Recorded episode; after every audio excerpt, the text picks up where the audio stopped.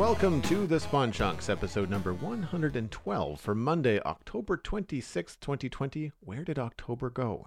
My name is Joel Duggan, and joining me as always is my friend Johnny, but you may know him better as PixelRTX. Hello, sir.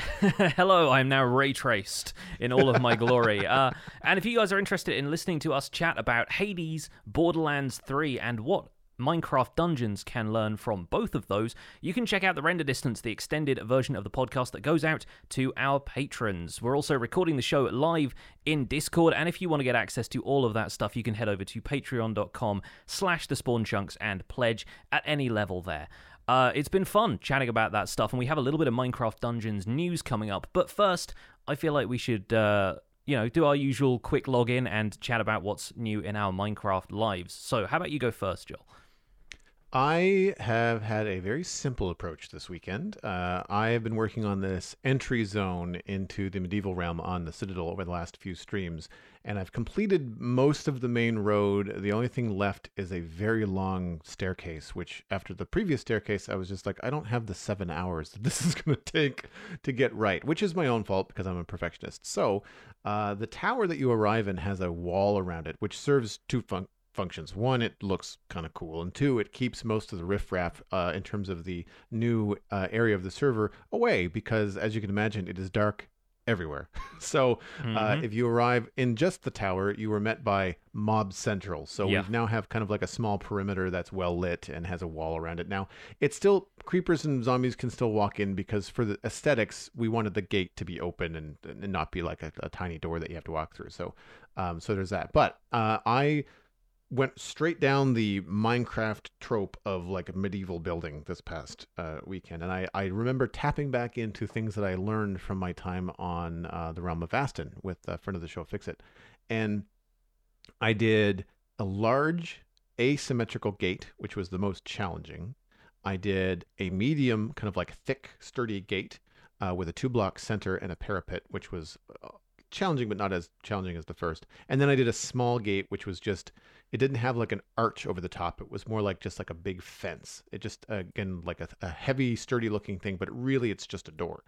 And having that variety around the courtyard really helped and just kind of like determine like where the player should go. You can go in any direction you want, but like the big gate is kind of like the first thing that you see. Yeah. And so I wanted that to have like a tower. And instead of having two towers, a lot of times people do like two evenly sized towers on either side of the road. I did a big tower with like a crow's nest on top of it. And then I did a small tower on the other side. And the only function of the small tower on the other side is just to give it something sturdy that it looks like the gate could swing closed. Sure, yeah, like just like a fence post almost kind of thing. Yeah. And so I used nether brick fences to make a large kind of like metal looking gate. I have a black nether brick texture, but I think the natural nether brick texture would also work if you don't have a texture pack. And everything is stone bricks, spruce wood, spruce logs, that kind of stuff. Big enough scale that it was okay to do a sloped roof on it, but not so big that it was gargantuan. The hardest thing about it was, because it's closer to you, the player, when you look at the build, I didn't want it to be too big that it overpowered the tower. So that was challenging. And I did not successfully do it in the first stream. I ended up having to return to it later on and fix it up. But the other thing that I really enjoy with these is doing 2x2 logs or 3x3 logs as like side posts to your gates. Everybody defaults to just 1-block kind of like posts a lot of the times. And man, when I was on Vasten, just making things chunkier, making things bigger than you think that they should be, really helps. It gives you more room to play with. It gives your doors a lot more depth. So you have like extra things, extra layers like stairs and fences and things that you can kind of put in the corners to kind of really give it some detail. And they just feel chonky. I like it. Like it feels like two large trees were cut down and put on the other side of this gate. And the parapet was challenging because again, you're dealing with a 2-wide build. So when you're dealing with the up and down pattern, like the zipper pattern of a parapet, when you've got 2 central blocks, it's challenging. So that was interesting. And then the other one was just really simple. I just capped the logs with stone and called it done, and it worked out really well. I think I have to check. Do you in your regular vanilla gameplay, when you put a spruce door next to a spruce trapdoor, are they identical? Like, do they have the same color? Basically, they are. I think, yeah. I've definitely seen mine, people. I noticed the difference. Yeah, I've seen people extending spruce doors with a trapdoor on top if they want something that's 3 blocks high. That's what I've done. Yeah, that's what I've done. And I think I have the Vanilla Tweaks 3D doors. Right, texture pack. Uh-huh. And so I'm wondering if maybe the texture pack to that is either not updated, or maybe I tweaked it before the other trapdoors came out, and so now I have to go and like double check it, because there's definitely a difference that I'm seeing, whereas I don't see that difference with the dark oak. The dark oak, they match totally. Yeah. So I think I might have to, maybe it's just me, I have to double check my texture pack, but it just dawned on me after I finished everything and kind of was showing it off on stream. I was like, oh wow, that actually, you can see the seam between the two. Normally I don't think you can. I think that may also be an aspect of how each one is lit, because I think the block lighting might have something to do with it. There might be a bit of a shadow around the bottom of the trapdoor that is giving it away. I've never seen it. I don't know if I've ever really seen it work seamlessly with a door to a trapdoor, but I think it's the kind of thing that people overlook in the grander scheme of things when they're looking at the overall build. But then when you get up close, it's probably going to be noticeable either way, unless you get rid of that shadow anyway, which is I think what people do when they turn off sort of Optifine internal shaders or whatever it is, when they kind of eliminate a lot of the shadowy stuff that happens on blocks, and it brightens everything up, and that may end up fixing it, but it's probably not an aesthetic that you want to go with personally. We'll see. I don't know if it's that, or if it's something else with your texture packs, but worth looking into. I'm looking forward to doing big builds now. I know they take longer, and so you get kind of like, not burnt out, but you can get kind of like, oh gosh, I can't wait for this to be done sort of feeling. But I really like the bigger builds and the scale, and we don't have that scale in other places, with the exception of, say, like the modern city, but it's a completely different aesthetic. So when you build large things, have you messed around with pillars that are like 3x3 or 5x5? Like, and we're talking like big kind of stuff. Have you done anything like that before? I've done more natural looking stuff with that. When it comes to pillars, it's less stuff that seems, man-made, and more like, pillars of rock that are just part of a cave system. Okay. So I haven't really messed around with more kind of structured pillars in that way. So yeah, not sure I have a huge amount of advice to offer there when it comes to that stuff. There's probably a couple of things that might qualify in the castle build, but I can't remember specifically anything I did, and most of that was largely flat walls and just a bit of texture anyway. Nice. So what have you been up to? I've been up to quite a lot. It's been a very busy week of Minecraft for me, not least the Minecraft RTX collab with Nvidia and scan.co.uk. Full disclosure, 3 sponsored episodes on my channel. Nvidia sent me a 3080 graphics card so that I could do some ray tracing Minecraft for a short-lived survival series, which is, of course, in Bedrock Edition, and it's more or less the vanilla survival progression. So I started out with nothing, did the caving experience with ray-traced lighting, went to the nether, got some blaze rods, started farming skeletons, that kind of stuff. And then when they send me a little bit more hardware, they are planning on sending me a custom PC build. That's why scan.co.uk are involved. I'm going to come back and do 2 more episodes where I locate the stronghold, go and fight the dragon, and potentially do some time-lapse stuff in RTX as well, which is going to be really exciting. It will be the first time that I've owned 2 RTX-capable PCs before, so that's going to be really fun. I'm planning on logging in with one as the camera account to take a look at everything and record everything in 4K, and then log in with the other PC and have an account running around building stuff. So I'm looking forward to that. And to be honest, the whole RTX experience, I could do a full episode on that one of these days, but it's really quite interesting how it changes survival, because suddenly you place down a torch, and if there's no blocks around you for the light to kind of bounce off of and show you like the edges of textures and where stuff is, it does virtually nothing. It's like holding up a torch in the middle of a forest. You just don't see anything around you except for maybe a couple of trees, and you don't know what else is out there. Whereas, you're expecting a torch to go down, and then for you know, a 15 block radius or so to be illuminated. It doesn't work that way, even though mechanically it still works that way. And I think that's one of the things I was trying to do with the series so far, is point out how mechanically, underneath this kind of like fancy wrapping they've added to it, it's still the same game. So even though the torches don't look like the light is extending very far, you're still mob proofing that area. But yeah, going caving, I realized that normally I put my torches on the side of the cave wall so that I can follow them on the way back, but that wasn't providing adequate illumination that I could see the rest of the cave around me, even if it was providing enough light for the game. So I think I was learning a few things as I went and doing stuff much differently to how I would have done it, just so I could interact with the light a little bit better and use the light more strategically as I was caving, which was really quite interesting, a really fun way of exploring the early game Minecraft experience. I've watched the first two. I haven't seen the third one yet, but I remember just being so not baffled, but like it just kind of dawned on me as you were explaining it on the videos, like, oh yeah, like this is really like a torch on the side of the cave did nothing. Like you really had to put it right in the middle. Mm-hmm. And I would get kind of like, because that's how I do the same thing that you do. I put torches on one side so that I can follow it back on the reverse side so I don't get lost. Yeah. And if you have to put them all in the middle, like, well, what were you doing to like indicate your directions, or were you just not exploring that far? The caves that I got into, thankfully, weren't like a complete rat's nest of tunnels, so I was kind of okay. I tend to navigate a lot by landmarks, and because of how much Minecraft I play, I tend to get very used to situations like that where I'm remembering which way to go. Really, it just came down to, you know, maybe placing the occasional torch on a cave wall here and there, or like marking a couple of torches in a vertical line when I was like, okay, you need to go up here.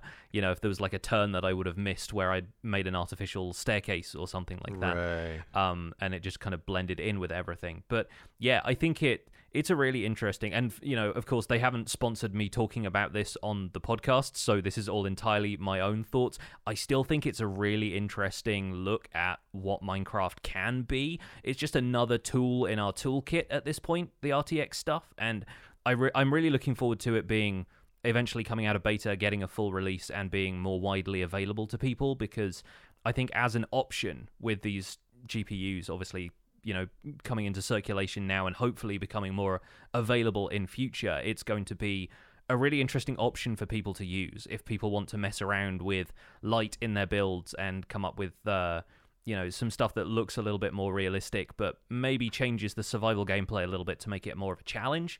Then that's really interesting. Kind of like harkens back to the days when, like, walking into a forest at night with no light sources felt scary, and you weren't like, right. You weren't sort of super confident, and taking on the zombies and the creeper would, you know, jump scare you around a tree. Like it definitely felt like that experience of Minecraft again for me. So with the RTX and the building experience, you know, to get into that side of things, like, do you find that the blocks that you're choosing and the textures that you're choosing in your builds, because I know that you built a house, or at least you got a solid start to one in the last video that I watched. Mm-hmm. Do you find that the way that the light is happening in RTX is changing the block selection that you would normally go with? Like, have you gone to your old trusty, you know, oak wood and gone like, whoa, actually this doesn't look that good? Yeah, you know, or that kind of thing. Spruce wood is still great. That's my main takeaway from it. Yeah, spruce wood is still my go-to. But yes, I kind of found myself, if nothing else, favoring a simpler block palette. I wasn't trying to put too much variation into everything because the light was making it look pretty enough. It's the same with shaders, really, though. Like, it's the kind of thing where if you build a wall out of one material in vanilla without shaders, you just kind of go, oh, this looks kind of plain. And then you put shaders on it and you're like, wait a minute, no, it doesn't. It actually looks quite pretty. And I think it's just something about, like, the enhanced graphics, maybe a bit of anti-aliasing, the fact that everything looks a little bit smoother and a little bit more natural. That's the kind of stuff that, because you don't have that in vanilla Minecraft, you want to put some variation in there to make it feel sort of real, and that's the only way you get the option to make something look a bit more realistic, whereas I think with shaders and with RTX, you don't need that as much. So if anything, I was keeping planar walls and you know, planar structural elements and not doing too much over-texturing, because on top of the light, it kind of felt like overkill in a way.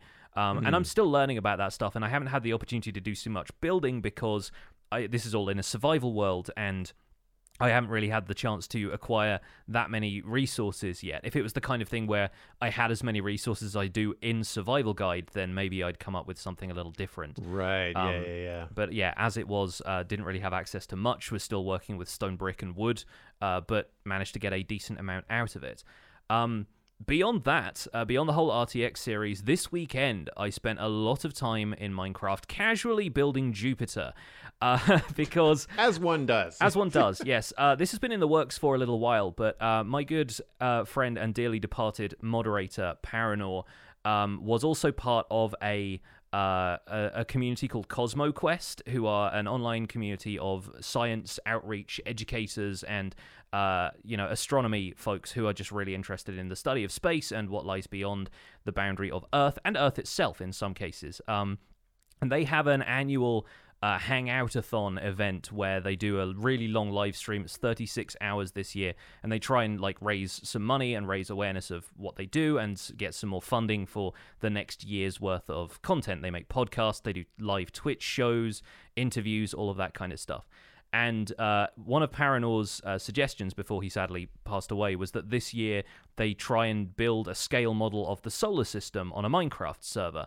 And they set that up with help from some folks from the Hot Dishes community, the 8-bit community, and they had an overworld area where there was just a welcome center and you could build some stuff around it. People were building space shuttles and launch pads and observatories and stuff like that in the overworld. And then you could teleport out into a void world that was basically representing the vacuum of space, and all of the planets were built there to scale and to the appropriate distances for that scale, which was pretty wild because the maximum size they went with was Jupiter. Jupiter was 256 blocks wide, and I'm going to drop a couple of images into our live chat here in Discord.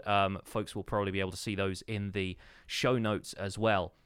But I got to work on Mars first and then moved on to Jupiter because with the scale of Mars, with Jupiter being 256 blocks, Mars was only about 16 blocks diameter. So you kind of felt like you didn't have enough detail to put into Mars, and Jupiter was just this monolithic task. But I was working from a reference image that I found on Wikipedia, and a lot of people were kind of fine using whatever images you could find. Accuracy was not necessarily the main point of the task. It was much more about, just getting our interpretation of what the planets would look like and, just kind of working from there. The welcome center for the space section was actually in the center of the sun's core, and that was still generated to scale, but obviously cut off by the build height. That was enormous. If you consider Jupiter was a really, really big thing when you were there, the sun was just wildly big, and it really helped to put a lot of that stuff in perspective, and a lot of the stuff that they were talking about from the people who are visiting on the stream, and the sheer enormity of so many of the things about the solar system in general. But it was just a fun, chill build project, to be honest. We were all doing this in creative mode, of course, because for a start we were out in the void, but also, there was no way we'd be able to gather resources for that in survival over the weekend. And we were mainly making Jupiter out of sandstone and bone blocks, diorite, white wool, some red and orange terracotta for some of the storms, and trying to get some of the kind of, the weather patterns, the gaseous atmosphere Jupiter has. And it just... it was a really, really fun project. I was popping in and out of their stream, chatting to them about Minecraft, and, people were giving updates every hour on how the progress of the project was going. But they managed to get most of the other planetary bodies of the solar system done. I think they're still working on Jupiter and Saturn, but you had, various things, asteroids and moons of some of the planets. That kind of stuff was all represented in this space diorama. But when I say to scale... because of the way they wanted to lay everything out, they also wanted the distances between planets to be to scale as well. So when I teleported out to Jupiter, I was teleporting out 1 million blocks from the center of the project where the sun was. And of course, that being 1 million meters, but to scale with Jupiter being, 256 meters wide, that's actually a much bigger distance in real space. But because it was a void world, that wasn't causing any lag for the server because there was no terrain. So I think it actually it actually worked out quite well. Didn't find any performance issues. The server held up really well, and yeah, it was a really good time. That's really, really cool. The way that Jupiter looks is fantastic. I mean, even the in progress pictures that you've shared is just really, really interesting to think of when you start breaking things down into scale. And sometimes, you know, as creative builders, you know, we kind of forget that sometimes Minecraft can be used for science and education, and because everything does have a measure to it in the game, you can translate stuff, you know, as long as you can handle the math, then you can translate a lot of things into Minecraft. And I remember when I was a kid, when, you know, you first just started to learn about the solar system and said, like, hey, by the way, this thing that you live on, the entire planet, it's like this big. It's like the head of a pin, you know, like next to the sun or whatever. And I've always, like, that sort of thing has always fascinated me.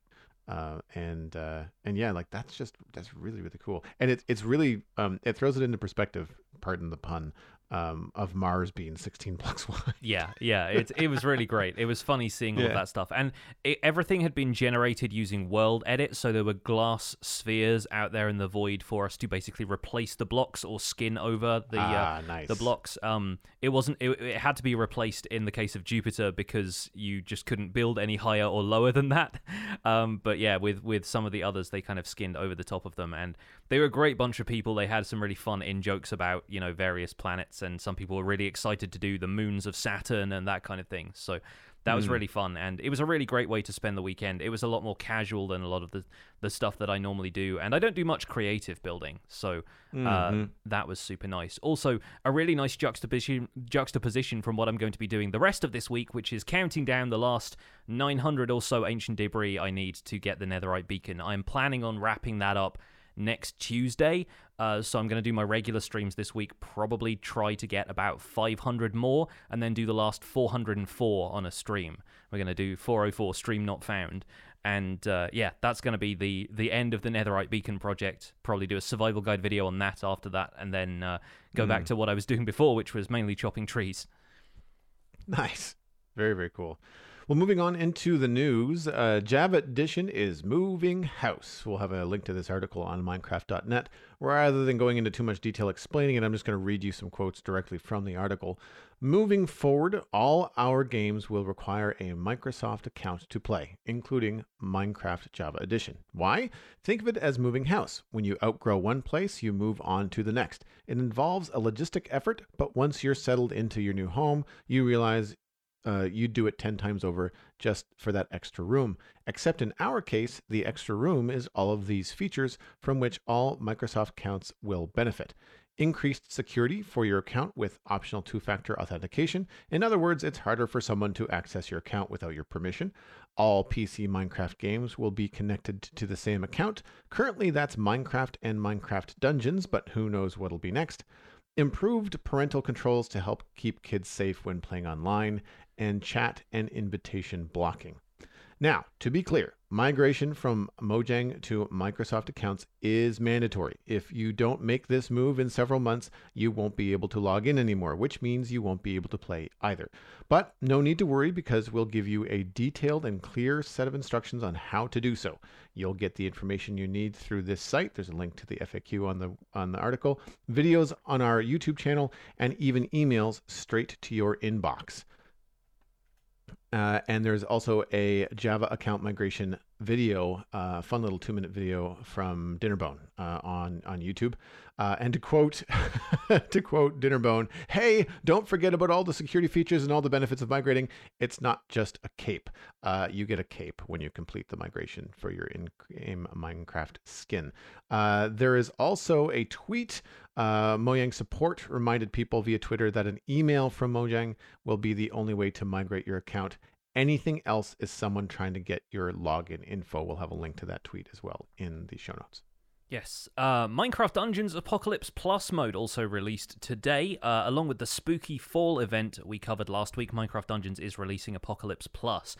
This is going to offer 20 new levels of difficulty beyond Apocalypse mode, each with its own challenges and the offer of more powerful and unique gear. Spooky Fall starts now and runs until November 3rd. It has some Halloween-themed gear, which looks to be mostly cosmetic reskins of existing weapons, armor, and artifacts, but there could be some hidden surprises in there. We got a link to a tweet which is somebody showing off a corrupted pumpkin weapon, which basically looks like a reskin of the corrupted beacon, but I'm not certain if that's the case or not. So, as far as Microsoft account migration, I imagine this is going to be a complicated one for some people, just because people are going to be like, oh, Microsoft, you know? And I imagine that what Mojang is doing here is a lot of damage control when it comes to people thinking, well, this is just another step in the slow progress of them killing off Java Edition. Absolutely not the case. I think for a start, the cape is a smart way of getting people to take it more seriously and actually pay attention instead of just dwelling on the Microsoft factor. But speaking as somebody who's had one of my accounts stolen in the past, I use a second account for camera stuff, and that's been stolen twice, either by people guessing my password or just brute forcing it until they got into my account. I would like two-factor authentication by any means necessary at this point, and it seems entirely likely that everything is just going to run exactly the same as it did before. You're still going to have access to the launcher, the same mods you used before. A lot of mod launcher creators are already going to be aware of this, and they'll be updating accordingly. So I don't really see much problem with this. And as long as it's still as painless as possible to switch accounts from within the Minecraft launcher, I'm happy. I think you do need a Microsoft account, or you set up a Microsoft account when you log into Windows 10. And so I'm hoping that it's going to be easy to separate that login from the login you use for the Minecraft launcher. So I already had a Microsoft account from Xbox Gaming, so it's not like I even have to create one. I think it's also the same account that I use for Skype, because Microsoft bought Skype a while ago. Mm-hmm. So this wasn't like I have to join the Microsoft ecosphere. I was already part of it. I've seen people in my own community and kind of like chirping in and saying like, nah, I don't like this sort of thing. Usually met quite quickly, much like you, by someone who has had their account hacked in the past and saying like, hey, I'd much rather have a much larger, much faster to react Microsoft tech support to account hacking versus a smaller, probably overrun Mojang tech support. Oh yeah. Trying to get feedback and stuff, I have no doubt that's one of the reasons internally that they're very happy about this change, because from the few cases I've seen of people online complaining about Mojang support, it's always account issues. And if Microsoft can deal with that and they have a much larger support team for it, then that is going to benefit everybody. Anybody who needs to email them is probably going to have a much smoother process than contacting Mojang, who obviously are a small team as we know them as far as development goes. They're a much broader team in terms of the whole scope of the company and people working on Minecraft, but still, best-selling game in the world with a relatively small support team. You're gonna, just by virtue of the numbers, you are going to get so many people who are left waiting for a response, feel disappointed, they haven't heard back for a couple of weeks, and it's their Minecraft account. It means so much to them. And I really hope that what we see is a smooth transition process, some people adopting it and then realizing nothing has changed, and then everyone just going on business as usual. I really don't see this being a problem. No, and I know that, people in the Minecraft market space, I'll try to find a link to the Verge article that I read. They've been asking for two-factor authentication for like 3 years. Yes. Because there's money involved there. Like there's people's livelihoods in some cases. I see a lot of comments online from people talking about like, another company wanting my information and stuff like that. Ironically, these comments are made on Twitter, Twitch, and even Discord. And you're like, well, but you understand that you're using the internet, right? I think, unfortunately, some companies have different reputation, different reputations and different social, we'll say, gut reaction. The closest thing that I can remember in recent months would be that Facebook now requires a Facebook account in order to use an Oculus Quest 2. Yeah. Which should surprise no one.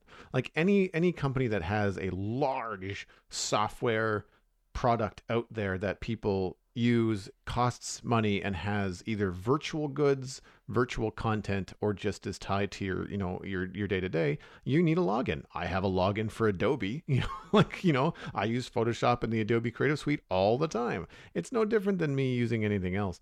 I use, you know, you and I both use Minecraft in various levels for our day jobs, you know, like it just, it's important. And having two-factor authentication is, even if I, which I'm not, but even if I was someone who's like, Microsoft, I would still want the two-factor authentication. Yeah, definitely. I don't need to wear a cape as a result of this, but I'm sure a lot of people will be happy about having a cape. I think the thing about capes as well is they've historically always been a scarcity thing, so it kind of has that thing of like, well, if everybody has this, then it isn't special. But I don't know. Maybe some people feel a little bit happier about having them. We'll see. Yeah, moving on from that, I guess Minecraft Dungeons Apocalypse Plus might not quite factor into your play of Minecraft Dungeons if you haven't still haven't finished the default game, but I'm looking forward to that. I think that's going to be a fun extension to the game. Might end up streaming it as a bonus stream sometime this week, and I'm definitely going to log in and just check out what the Spooky Fall stuff is. Again, if it's just cosmetic, I'm not that concerned about it, but I think it's still going to be fun to mess around with whatever they think about adding, and maybe give some feedback on that for how they'll end up doing these sort of timed events in future, because that's definitely a way to extend the life of the game beyond just adding new DLC to it. Yeah, I should log in today and try to play it. I've been thinking about actually getting it back into Minecraft Dungeons and just trying to brute force the boss. After some punishing boss fights in Borderlands, I'm kind of like, okay, I'm sure if I go back and attempt, yeah, I can get through and maybe enjoy some of the DLC, which I already own. So, and I haven't even explored the new camp, you know, in Minecraft Dungeons. So I think that could be kind of fun to take a look at as well. I'm looking forward to any kind of like spooky content. We mentioned in the opening that in pre-show we were talking about Borderlands. Borderlands has a Halloween event going on right now too, and so it's Spooky Lands or something like that. So like those kind of things are always fun. I like it when games grab like cultural holidays and cultural events and kind of fold them into the fun, and Minecraft Dungeons is just ripe for that. Like I can't wait to start beating up zombies with a candy cane in December. Like that's just going to be you know, if that happens, that would be fantastic. You know, I'd love to have something like that happen. That'd be super what do you great. Think we jump into some email? Definitely, yes. We got one here. Starting off, we got a few shorter emails this week because we didn't have a chunk mail dispenser earlier in the week on account of, or earlier in the month rather, on account of all of the news coming out of Minecraft Live and being excited to chat about that. But we got a few emails here, starting with this one from Kokoro Daki, who is a landscape artist member of our Discord. The subject is the future of emerald ore. Hey guys, with the mountain biome and cave generation getting major changes in 1.17, I think there's some potential for emerald ore to be changed in some way. It's a very nice block, but aside from collecting the ore, introducing new players to villager trading, and some niche building uses, there's not really much to do with emerald ore. You can get emeralds from it, but there are far more reliable sources of emeralds. Do you guys think there's something more Mojang can do with emerald ore, or do you think it's fine staying the way it is? Personally, I'm not sure right now where I stand on that. Keep it shiny, y'all. How's that for an email ending? Kokoro Daki. Well, thank you so much for the email, and emerald ore is a block near and dear to my heart. As anybody who's watched my videos or my streams will know, I really like collecting emerald ore because, like you said, there are no real reasons to break it, to fortune it, and so I silk touch every block I find, and I generally hoard them like a dragon, and that is the use I have for emerald ore. How about you, Joel? Do you encounter emerald ore all that much? I don't, actually, and I think it's just because my main mine is in a swamp. And I just haven't really run into it. The mine has not extended into the nearby mountain biome, and once it does, I'm probably going to run into some emerald ore. I remember seeing it in a mine shaft. I think I've seen it in one of my mine shafts in the world must interconnect with a mountain biome. I find that with Minecraft, a lot of the ores can eventually be turned into blocks, iron, gold, redstone even. But I wonder, not all of them can be turned into ingots. I wonder if there's potential for emerald ingots made only from smelting emerald ore, because you can't smelt it and you can't really do anything with it. Might be a good way to fold in an extra use for the blast furnace, which doesn't do a heck of a lot currently. And as for what you could do with that ingot, that's where I'm just like, well, I don't know. We'd have to speculate on a whole update, I think, for that.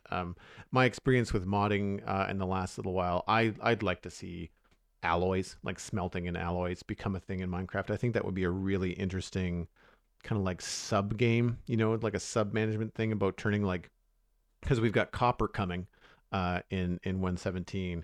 So being able to have like an emerald ingot or a redstone ingot, or, you know, obviously having a copper ingot, like all that kind of stuff, just kind of like it starts to get real close to what I'm hoping would be some sort of alloy or combo smelting situation. Yeah. Because I think now, again, what you could do with it, I don't know. Like, I don't think we necessarily need more weapons. People tend to go straight to diamond or, you know, anyway. So I don't think another tier of weapons is really necessary, but I just think about what you could do with it in terms of maybe making existing blocks, but just getting different colors. Like we know that people use hoppers from a building perspective for things like railings and different kind of like pillars and things like that. Well, what if you had like a greenish hopper? Like what if those typical iron metal things in Minecraft, like cauldrons, hoppers, not fence gates, iron bars, like what if they could be tinted, you know, by using different ores and stuff with them? That just could open up a realm of possibility. Yeah, my sister is a science teacher and recently got in touch with me asking what ores there were in Minecraft so that she could teach a lesson about ores and how they're extracted from the ground in real life. And so I'd be remiss if I didn't point out that emerald being a gemstone doesn't necessarily have the same sort of properties for smelting that stuff like iron and copper would. I can't imagine them not adding in copper ingots, because presumably if you're digging up copper ore, then there needs to be some way to extract it before you can turn it into a block, unless that's like copper sheets or something like that, in the same way we get netherite scrap. I imagine that's probably going to be an ingot of some kind. But yeah, I feel like emerald ingots still feel a little bit more modded, in the sense that I don't know if they're planning to do anything like that goes outside of the realm of real world physics, even though Minecraft is not necessarily known for having real world physics everywhere. Well, maybe we can go the way of like using an emerald as a stone and embedding it into something. Like I remember my Diablo 3 days, you could pick up certain gems, and if you're gear had sockets, you could then put, you know, amethyst or emerald or topaz or whatever in those sockets, and they would have different effects. Sure, so there could be something like that. You want to have something decorative in it. That sounds like perfectly plausible to me, and it actually ties in a little bit to what we want to discuss after we're done reading emails, which is stuff like crystal caves. I'm wondering if there is the option for some of these gemstone type things to be found as crystals rather than as ore blocks, but we'll get into that a little bit later. I think we should move on to our next email. Sure. Next one comes from Gundar H. Stryker, a landscape artist member of our Discord. Redstone landmarks. Hey, Joel and Pix, I have a short question observation with a lot of potential for discussion, so here it goes. With the announcement of wireless redstone, quote-unquote, in the form of skulk sensors, a lot more complex redstone machines, piston doors being what I'm thinking in mind, will become more simple and straightforward to build. As someone who joined Minecraft a few weeks after 1.15 came out, I never experienced a world without observers or comparators. These seem to make redstone much easier to use than for the average user, and I was wondering what other features, when added, completely revolutionized an aspect of the game. Two examples that I hear often on the show are Elytra for fast travel, as well as shulker boxes for storage. There are once again things that I take for granted as a newcomer. What are your thoughts? Chunks out, Gundar. For me, Gundar, I started Minecraft just before 1.12 came out. So the addition later on of 1.13 and the water mechanics and water elevators is what the big technical change to everything that comes to mind for me. While it's not technically redstone, there are parts of redstone farms that really do benefit and change the way that redstone kind of like was approached, I think, as a whole with sorting systems, now that you can with the item transportation and all that kind of stuff. So it's tied to redstone in that way. And bubble columns can be detected by observers. So I've not been around long enough to have a big change to redstone like the skulk sensors. I think the closest thing and maybe the biggest thing are honey blocks, but I don't see them as quite as groundbreaking as the skulk sensors. They're cool, but we already had slime blocks, so I don't know that honey blocks really rank in that range of what you're shooting for.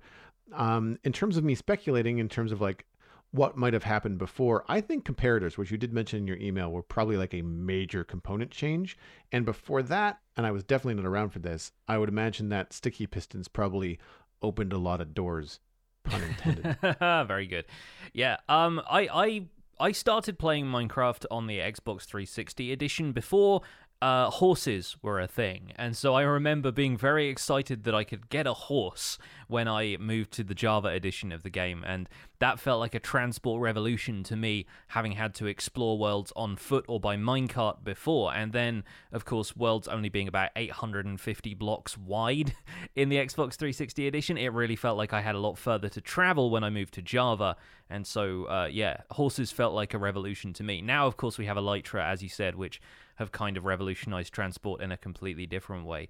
And the example Gundar gave in that email is it for me. Observers. Observers were huge in my understanding of Redstone and my kind of comprehension of how some technical projects could be executed, because before that, the only way to make a block update detector was using slime blocks and redstone blocks and sticky pistons in various combinations that would give an update to the sticky piston, and that was very confusing to me. That was an aspect that I looked into but did not feel at all intuitive.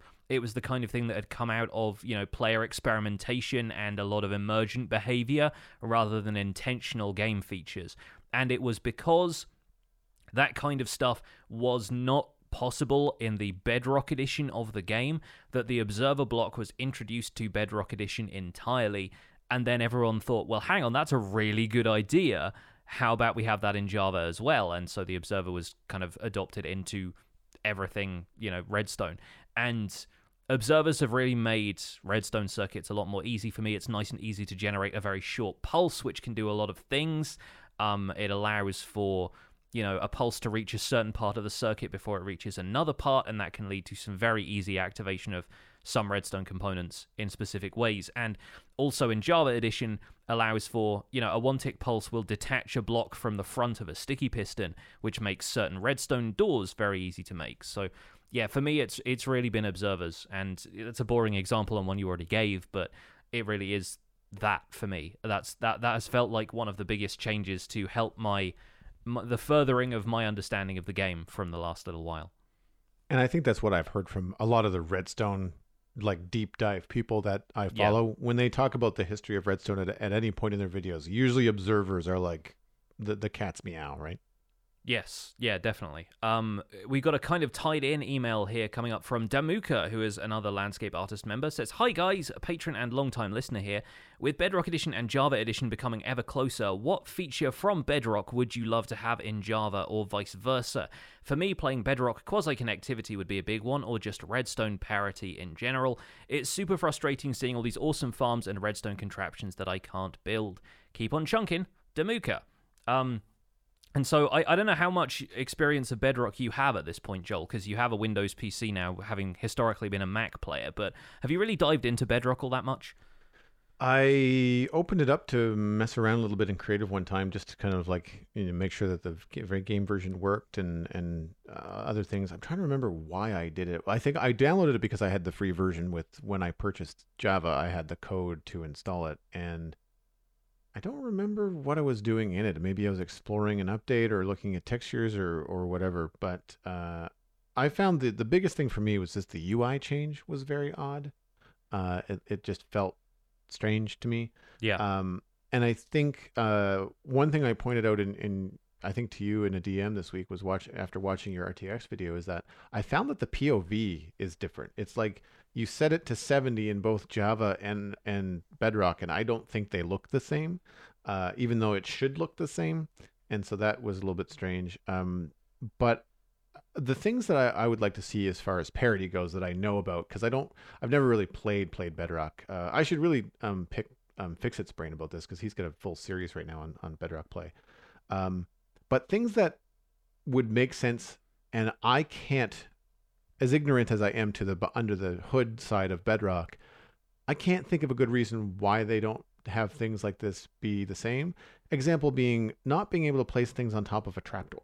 Like, I use trapdoors for shelves and for cool little things like that all the time, and you can't put like flower pots on top of them in Bedrock, or at least you couldn't the last time I checked. So stuff like that to me is weird. I have a little bit of insight into why some of that stuff is the case, and there's a few people in our live chat chipping in with some of the stuff that they want in terms of parity, RTX being one of them. Actually, it's kind of funny that a few folks are very keen on having RTX in Java, and I think that really comes down to performance. The idea that Bedrock is kind of coded for performance, and the main thing there is the fact that Bedrock is cross-platform, the fact that Bedrock is available to mobile players and is the same version, just with a slightly different control interface on current consoles, on Windows 10, on mobile devices that you happen to be playing it on.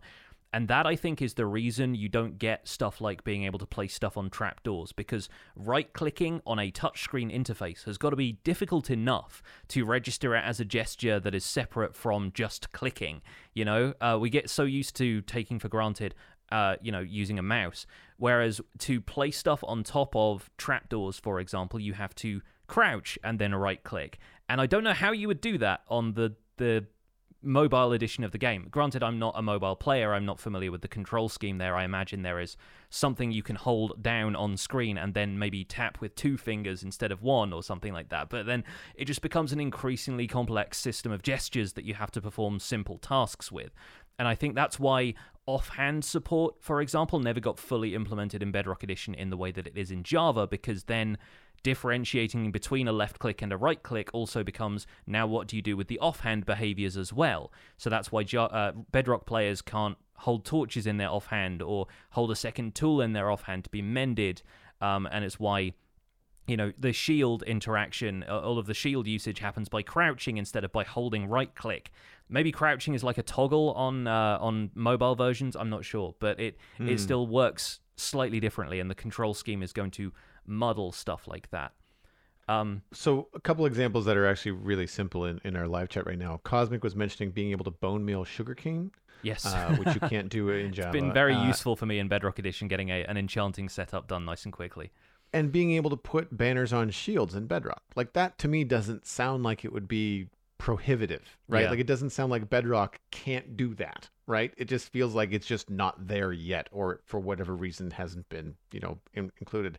And that kind of creativity kind of limit is just like, well, if you can put banners on shield in Java, why can't you put banners on shield in Bedrock? Because a lot of the times, Aragon Tiger's Eye in the chat is saying that Bedrock has multi-threading and thus can use modern processors better than Java. So if it's better and can take advantage of processors better than Java, why can't you put banners on shields? Like that? Yeah. That's the kind of thing where I'm just like, well, those kind of parity things, it feels weird that they're not in the game. That to me is just strange. Yeah. But I just find that Bedrock to me, and it's probably just what you're used to, it just feels weird. Like, it doesn't feel the same as Java. Even something as simply as moving around the world just doesn't feel the same. Yeah, in my experience, Bedrock feels kind of weird and floaty, like everything is happening like a few milliseconds after your inputs, which I don't know if that's the case for everybody or if it's just my computer setup, but it does feel like this very slight input lag that just feels a little bit disorienting to me, because Java is a little bit more responsive. The same is true of, you were talking about, messing around in creative mode on Bedrock Edition. In creative mode on Java, there is a certain amount of inertia that your character has when you're flying around. You will kind of slow to a stop. Whereas in Bedrock, again, I think on Bedrock, because of mobile players, you stop dead as soon as you stop moving. That is it. You don't move any further than that. And yeah, I really think that's because of mobile players ultimately, and it just being a bit more precise to do that and less kind of finicky to control. But transitioning between the two is very, very strange. I'd love to be able to turn that on and off in Java. I would love to have a preference toggle, right? A toggle for it would be great, yeah. And along those lines, I feel like many of the things that are now missing from Bedrock for me, aside from technical things like mob spawning, which I know is probably limited once again for performance and is kind of capped based on not wanting to generate 70 mobs in a small space like you can in Java Edition for performance reasons on those older devices.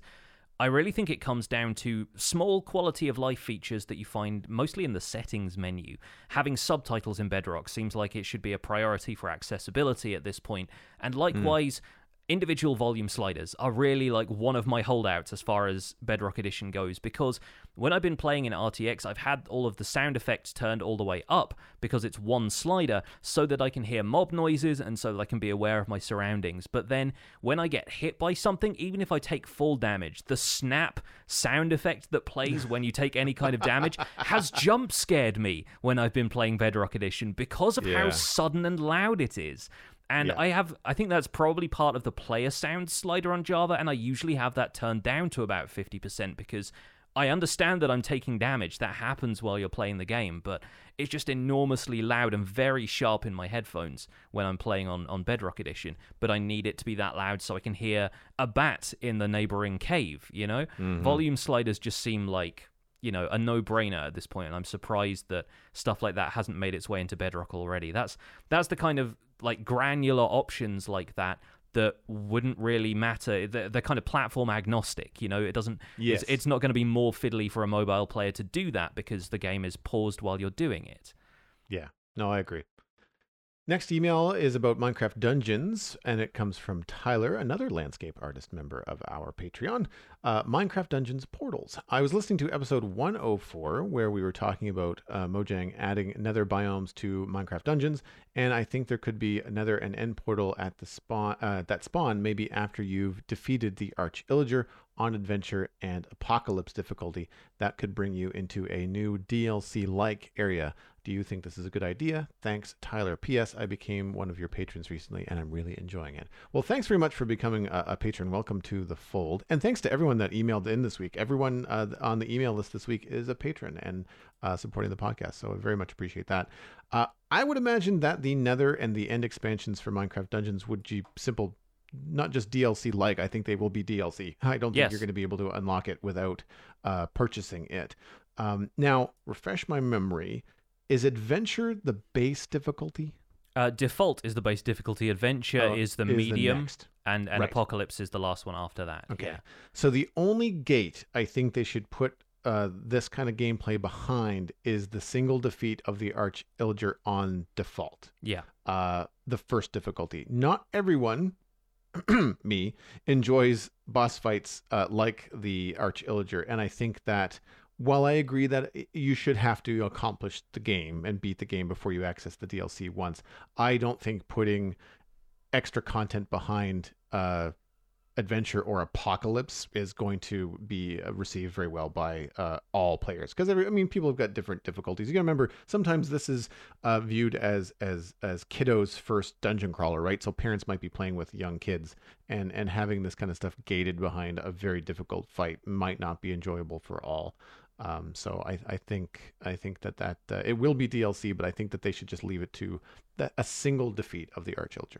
Yes, I agree, and there is actually a nether portal in the camp already that is only accessible once you've beaten the Arch Illager. This might be a spoiler for a few people if you haven't got that far yet, but once you beat the Arch Illager and return to camp, a few piston spring platforms appear, sort of on the northeastern side of the map, and you can bounce your way over those to get to the cathedral. There's a drawbridge that is kind of like, you know, is up and only accessible from the other side to lower it, and that allows you to access this kind of cathedral area where there's a little bit more hints at some of the secrets that are out there in Minecraft Dungeons. But there is also a nether portal over there that just has like a chest with emeralds in it that you can collect and is not active yet, but you can see them maybe using that as a portal to the nether dimension when eventually that arrives as DLC, because we've seen previews of the nether and the end being used as settings for upcoming DLC. They showed that very briefly in a trailer at Minecraft Live, so you're definitely on the money there, Tyler. I think it is, it is likely, in fact, confirmed that they are implementing the nether in some form in Minecraft Dungeons in future. It just depends whether you're going to access them through this broken nether portal that's at the camp or not. I would presume that that's either there as an Easter egg to let players know, there is more to this game than is available right now, or it's there so that they can convert it into a working nether portal in future and have that be the gateway to new content. And I should add that our inbox is so busy. One thing I forgot to check was when Tyler sent this email in. It could have been, I'd have to look back, but if episode 104, that was before that was well before Minecraft Live. Yeah. So yeah. Tyler might have predicted some of the clips from Minecraft Live. There you go. One last email before we move on to a brief discussion topic here. This is from Ron L., a landscape artist member of the Discord once again, and the subject is Keep Inventory. Hi, Joel and Johnny, big fan of the podcast and landscape artist for the Patreon. I was wondering what you guys think about Keep Inventory. As a Bedrock Edition player and someone who's terrible at PvP, I hate the struggle of having to go and get my stuff from wherever I die. The introduction of the Piglin Brute will make me want to go to Bastions even less, since the only unique thing there is Gilded Blackstone, which is pretty ugly. I know as Zoomavoid says he wishes he could play with Keep Inventory on, so do you guys also want to use Keep Inventory? I know Johnny doesn't play on a server, but maybe on the Survival Guide. Love the show. Ron L. Thanks, Ron. Personally, I'm kind of a fan of the die and lose everything aspect of Minecraft. It's always just felt like part of the survival game for me. And maybe that's, again, coming from the Xbox 360 edition when I started, where it still wasn't possible to enable stuff like that, I think, even as an option. Or if it was, then it definitely disabled achievements on the Xbox consoles to turn on any kind of cheats or like optional settings like that. Turn on creative mode, same thing. So personally, I don't think Keep Inventory has ever really been part of it for me. And I feel like because I'm such a fan of the default game and Keep Inventory as a game rule is off by default, I think I gravitate towards that aspect of the game. But I bear no ill will, like no judgment on anybody who chooses Keep Inventory as an option, because I think ultimately, we've talked about this a few times on the show before, the game should feel how you want it to feel, and you should be happy playing the game how you want to play it. I don't think peer pressure of any kind, really should exist in a community as broad as Minecraft and with as many different approaches and creative disciplines and broader range of ways to play than Minecraft has. So if anybody ever tries to shame you for using Keep Inventory, tell them Pixelriffs says it's okay. Because to be honest, yeah, I don't see any problem with people wanting to use it if it just makes their experience a little bit smoother, especially if you're not a fan of the combat, which I know a lot of people aren't.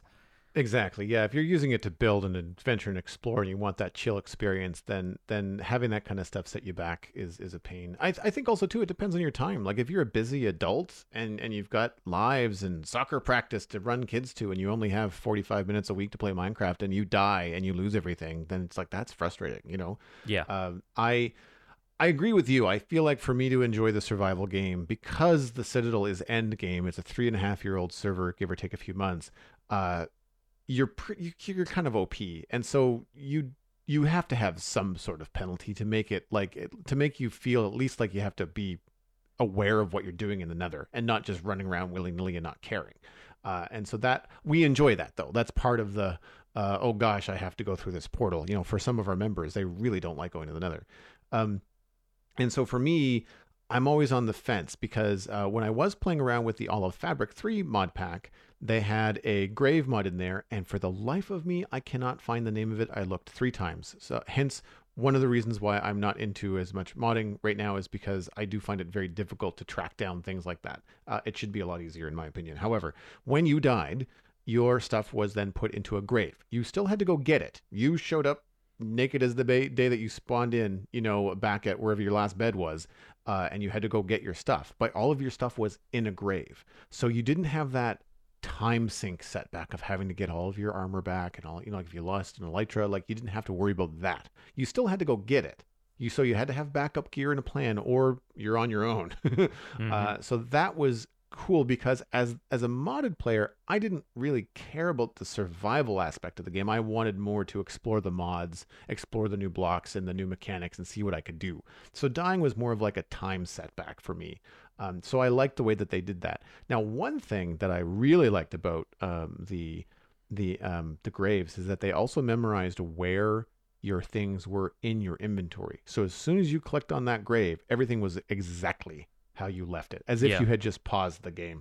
And so that, as a content creator and as someone that was exploring modded, I did kind of enjoy that. And I kind of wonder whether there's room in Minecraft for some sort of in-between. I know there's a setting right now to turn it on or off, but I think it could be kind of fun to have, some sort of mechanic or even something where you had to I don't know, not necessarily pay, but like you have to access your grave by bringing something else with you. Like you could only unlock a grave if you had, I don't know, another star, or maybe that's a little bit extreme, but like, you know, some sort of like gold, like maybe you have to pay with gold to unlock the grave, something like that, that would cost something. Because in Borderlands, again, to bring this up in our pre-show, when you die in Borderlands, you get reconstituted. Basically, you're scanned before you go into a level, and when you die, they teleport you back in, and it just costs you money. You don't lose any items, you don't lose any guns, you don't nothing. You just get re-scanned in, and it costs you in-game currency. And so, like, that could be kind of a thing as well. Also, two Joel points for the Blackstone Slam. Yes, absolutely. Ginger Lily in our live chat has a really good point. Try and keep inventory once, then promptly put on a cursive binding helmet accidentally, only to discover that dying didn't get rid of it because of keep inventory. So that was the end of that. And yeah, that is a very good point. I've tested that a couple of times. In fact, once in a hardcore playthrough of 1.9, back when Dinnerbone first issued the challenge of wouldn't it be cool if people were able to get the how did we get here advancement in hardcore, I went to an end city. I got really far along with my playthrough and ended up putting on a cursive binding chest plate, and then couldn't wear elytra and couldn't die because I was in hardcore. So the same kind of issue kind of applies there. The only way of doing that at that point would be to have mobs break the armor for you, basically have it run out of durability. And that would just be a pain. It would be a setback. It would mean probably multiple deaths, or at least a long period of like standing there spamming regeneration potions while zombies hit you.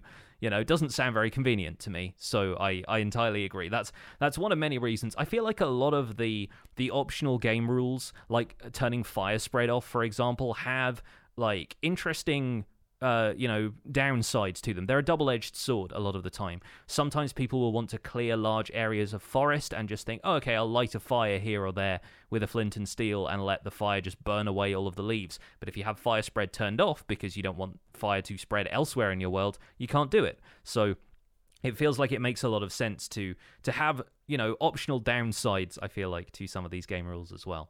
Well, thanks again to everyone writing in this week. Really, really appreciate it. Thanks for the patronage. And once again, that is spawnchunkmail@gmail.com for these short and punchy and interesting emails. Really appreciate those. Very, very cool. Yeah. So let's do a quick kind of a roundtable about one of the features I wanted to touch on from the Caves and Cliffs update announcement, which is Crystal Geodes.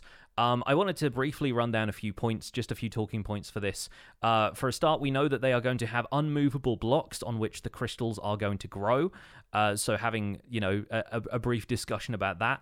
I honestly think there might be a use for more uses for amethyst, although that, again, might be a bit of a double-edged sword. Is there the opportunity for them to implement more colors than just purple, sort of magenta, purple, amethyst? And what are those two blocks coating the outside of the geode? And how can I have them now? Is my main thing. But yes, I think the main thing to take away from Crystal Geodes, aside from the fact that, you know, we have access to these growing crystals now, is the fact that access for them is going to be restricted to where you find the geode. How do you feel about mechanics like this when they pop up, Joel? How did you feel when you first learned that a mob spawner was not movable and not obtainable in any way? It's funny that you mentioned the mob spawner, because I actually don't mind that those are not movable. I mean, I appreciate how cool it is when you can move them in like mod packs and people create like crazy, you know, 5 spawner farms for XP and stuff, but that still requires a lot of work. But the more I think about blocks in terms of how we're seeing these geodes in the screenshots that we've had, the less I feel like I like the idea of an unmovable block. I feel like it kind of goes against the core of the game. While I understand that the function of Bedrock at the respective Y-level borders is there because they need to keep players from either falling out the bottom of the world or trying to, you know, encourage that the nether is meant to be contained. I feel like not being able to move things is just going to be frustrating unless those things are not movable, but then you can still craft them.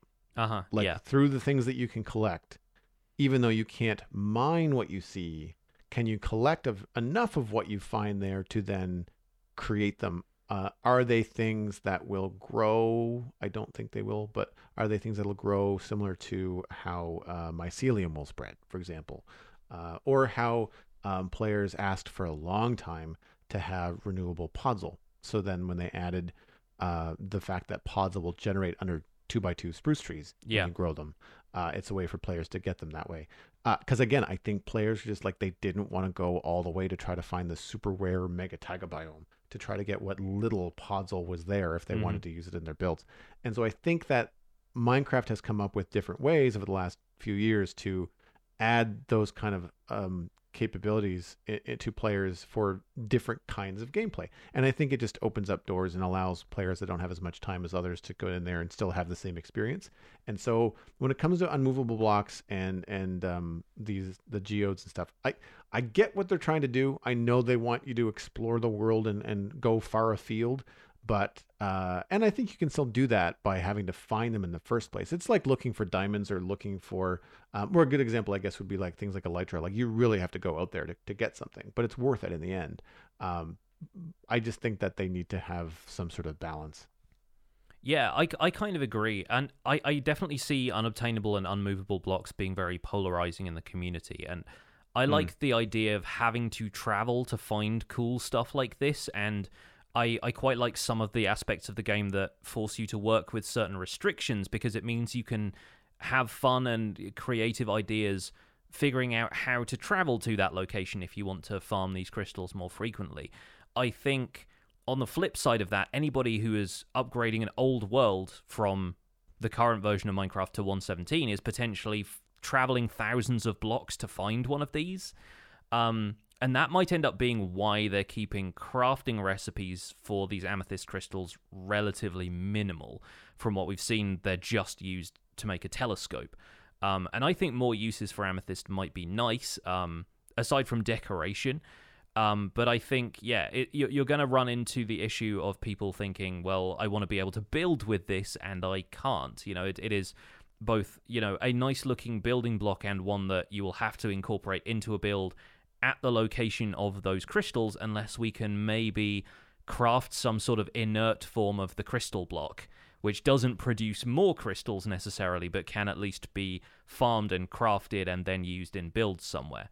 And I think that's an odd compromise for them to make, especially at this stage of the game where we're so used to everything being farmable and renewable and craftable, and most of it being something you can manipulate. I still get people asking me, wait a minute, can't you silk touch spawners? I've seen people move spawners before. How did they do that? And everybody sort of expects every aspect of the game to be manipulated. And I wonder if amethyst crystals and the unmovable block portion of that are maybe a sign that they want to move in those directions, and they're sort of gauging interest in whether or not they could introduce elements like that in future, if there could be more stuff that requires you to travel to a specific location beyond just, you know, the biome itself has properties like a river biome is where drowned spawn or squid or something like that, and that's the reason for players to travel once they get a bit more technical with their game. Yeah, and like even just the more we talk about spawners as a comparison, like I would be okay if Minecraft said, well, now you can move spawners, and maybe they implement some hard to get tool to do it. Maybe they only put it behind a netherite silk touch pickaxe. You know, now that netherite's in the game, like it adds that extra tier to just not be able to do it with your average silk touch pickaxe. But if they then said that you could craft spawners, I'd be like, well, that takes the kind of the rarity out of finding a spawner in a dungeon, right? It takes the excitement out of it. So I can see that there's, you know, there'd be a delicate balance there. To go back to your earlier comment about your the science teacher, was it your sister or sister-in-law? My sister, yeah. Your sister. Quartz, amethyst is actually a variety of quartz. Yeah. And there are multiple different colors of quartz variety, including blue quartz, citrine, which is yellow, milky quartz, which is actually pretty close to what nether quartz looks like in Minecraft right now, rose quartz, which is kind of a pink, smoky quartz, which is like a translucent gray, and perseolite, I hope I pronounced that right, which is kind of green. So I think there's some potential there to open up more building blocks and cool things, like you said, like more technical things that might be able to happen with amethyst, but none of that matters if you can't move it. Yeah, and that's kind of part of it for me as well, is, you know, I wonder if you can start to work different colors into the crystals for decorative purposes. And even if it's not amethyst, you could start throwing in stuff like topaz, sapphire, fluorite. You know, fluorite comes in a whole variety of colors like quartz does. And you could also find quartz. If amethyst is a variant of quartz, do you end up maybe adding amethyst in as an alternative to quartz in crafting recipes that require nether quartz?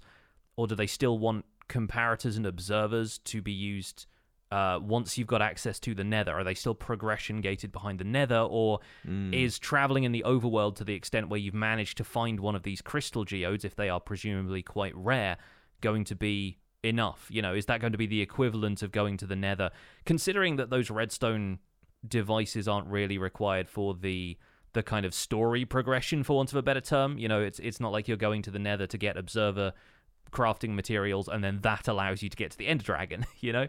And so that's really like a gateway to certain redstone technology, as it were. I'd love to have an amethyst observer. Like, if that was just an alt recipe, you know, like if you could just do that without having to go to the nether. Because we know, we just mentioned in one of the emails about, like, keep inventory, and some players don't like PvE and comment and stuff. Like, I mean, if you could get a little bit farther redstone wise without having to go to the nether, especially now that your nether spawn might be in the middle of a soul sand valley. Yes. You know, like there could be some setbacks there for people that don't like all aspects of the game, and having alternatives, I think, is great. Yeah, not a whole lot of quartz in a basalt delta either. Yeah. So true. That does kind of make sense. The other thing I wanted to touch on very briefly here is those two outer layers of the geode. We've seen screenshots from the Caves and Cliffs update in the live show. We'll put one in the show notes as well, so you guys can be a little bit more clear on what we are talking about here. But there are definitely two blocks on the outside of a geode. One is a slightly lighter, almost like marbly white kind of material, and the other one is a darker grey, and is sort of closer to what I was hoping from basalt blocks in a way. So I'm kind of wondering what exactly those blocks are. They didn't go into too much detail about what any of the kind of newer blocks were. Like, the wall material in the Deep Dark, when they talked about the Warden, is also a new type of stone that doesn't exist currently, and we're not certain what that is either. But they are still playing their cards close to the chest in terms of what some of these new materials, maybe they've got, you know, names are still placeholders or something like that. They didn't feel like announcing it, or maybe the overall feature was probably a little more more important to them than the details like that. But to me, as a builder, that's the stuff that intrigues me. I'm wondering, is that just going to be a solid block? Are we going to get slabs and stairs for those in the same way that we have with the naturally occurring stone types like diorite and andesite? Is it going to be craftable further from there into bricks and stuff like that? Or are we just looking at these two variants of blocks and that's it? I think either way, I would like to have them. I think the white one in particular does have that kind of like that marble, almost like marble pillar quality that is still sort of lacking from diorite and quartz, because quartz seems too clean and diorite seems too messy. This feels like a very middle ground, very good middle ground to me.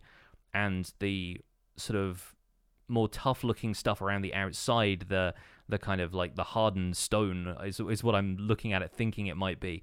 That seems like a really nice balance of grey. It's got darker patches and lighter patches in it, and definitely looks a little bit more it's got more texture in it than the standard stone block does, but not in a bad way for me. Yeah, and adding to the light gray gradient in your grays in Minecraft is a good thing, because they tend to go from white to blocks that are white that you don't want to use to medium gray. Yeah, there's not a lot of like that 30%, 20% kind of range, and or if there is in things like concrete, they have like a hue to them where they're like a little bit warm or a little bit cool, depending on which, you know, what you're using. And I find that then just doesn't work with the more neutral stone and stone brick and things like that. But yeah, I'm really, it's funny, like they announced Caves and Cliffs so far ahead of when it's supposed to come out that I'm really starting to get interested in what information we're going to start to get in snapshots when they eventually start coming out, because I like there's a lot of things that are just in screenshots that people have been picking up on where they said next to nothing about. Yeah, like candles so, in the deep dark and so forth. Yeah, exactly. So yeah, I'm curious to see what other kind of materials, and I'm hoping, as we've said before, I'm not sure whether we can dub it the Strider effect or what, but I feel like some of the things that they've added in the last little while, like netherite, striders, skulk sensors, like they are left field Minecraft fun, and I feel like I'm hoping that they'll kind of continue that with these geodes, and they'll make them interesting in a multi-use Minecraft way, as opposed to just a static thing, because I feel like we've got the static thing with the dungeons, and the only thing that you can't move from a dungeon is just the spawner. Everything else you can mine up, right? So yeah, so it'll be interesting to see where those lines are drawn and what kind of role player feedback plays in all of this. And if you have any feedback for us about any of the stuff that we've talked about today, of course, the email once again is spawnchunkmail@gmail.com is the place to go. And we love to read out more emails on the show. We've read a few today, and everyone has a really interesting perspective on stuff that Joel and I may not have thought of, or stuff that we want to expand our thoughts upon. So keep sending those emails in. For now, that's going to be it for this episode of The Spawn Chunks. You can find more information about the show and links to some of the stuff we've talked about today at thespawnchunks.com. The music for the show is composed by me, and The Spawn Chunks is proud to be a listener-supported podcast. If you're getting some value out of the show, consider putting some value back in by visiting patreon.com/thespawnchunks and signing up with a pledge there to join our community. Pledging at any level gets you an invite to our patrons-only Discord chat. You can listen to the show live, you can get access to the extended version of the podcast, the Render Distance, and it also gets us closer to our next milestone goal, which is a monthly Minecraft audio hangout, where just like an episode of the podcast, but privately with our patrons, we hang out in the live show chat channel and just chat about what everyone's been doing in Minecraft lately. We are currently at 215 patrons. We have had honey bunches of people joining since last week, so thank you so much, everybody who's just popped in, anyone who's listening to the show for the first time. Thank you. Special thanks go out to our content engineers, Dilken Seban, General Patton 82, Greena Canuck, JD Williamson, and Yitz for your support on this episode.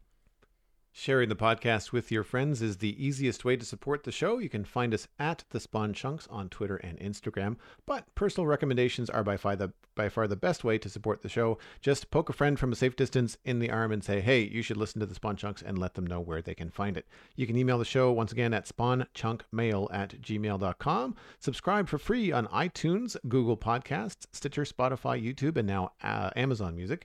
Leave us a star rating or review on the Apple Podcast app or Spotify, or your favorite podcast media platform. That's a great way to help strangers discover the show. The RSS feed is linked on thespawnchunks.com, and the patron-only RSS feed is on the Patreon page, where you can listen to the Render Distance, the extended version of the podcast. My name is Johnny, but online I go by Pixelriffs. You can find most of what I do at youtube.com/Pixelriffs, where I attempt to make sense of this crazy and wonderful game in a series called The Minecraft Survival Guide. You can also check out the RTX series that I mentioned earlier. I stream 3 days a week on Twitch, doing behind-the-scenes work for The Survival Guide, and this week or the next, we will be finishing off the hunt for all of the ancient debris I need for my netherite beacon. I'm also the voice of the unofficial Hermitcraft recap, which you can find through a quick YouTube search, and aside from that, I'm at Pixelriffs on both Twitter and Instagram. Joel, where can people find you online?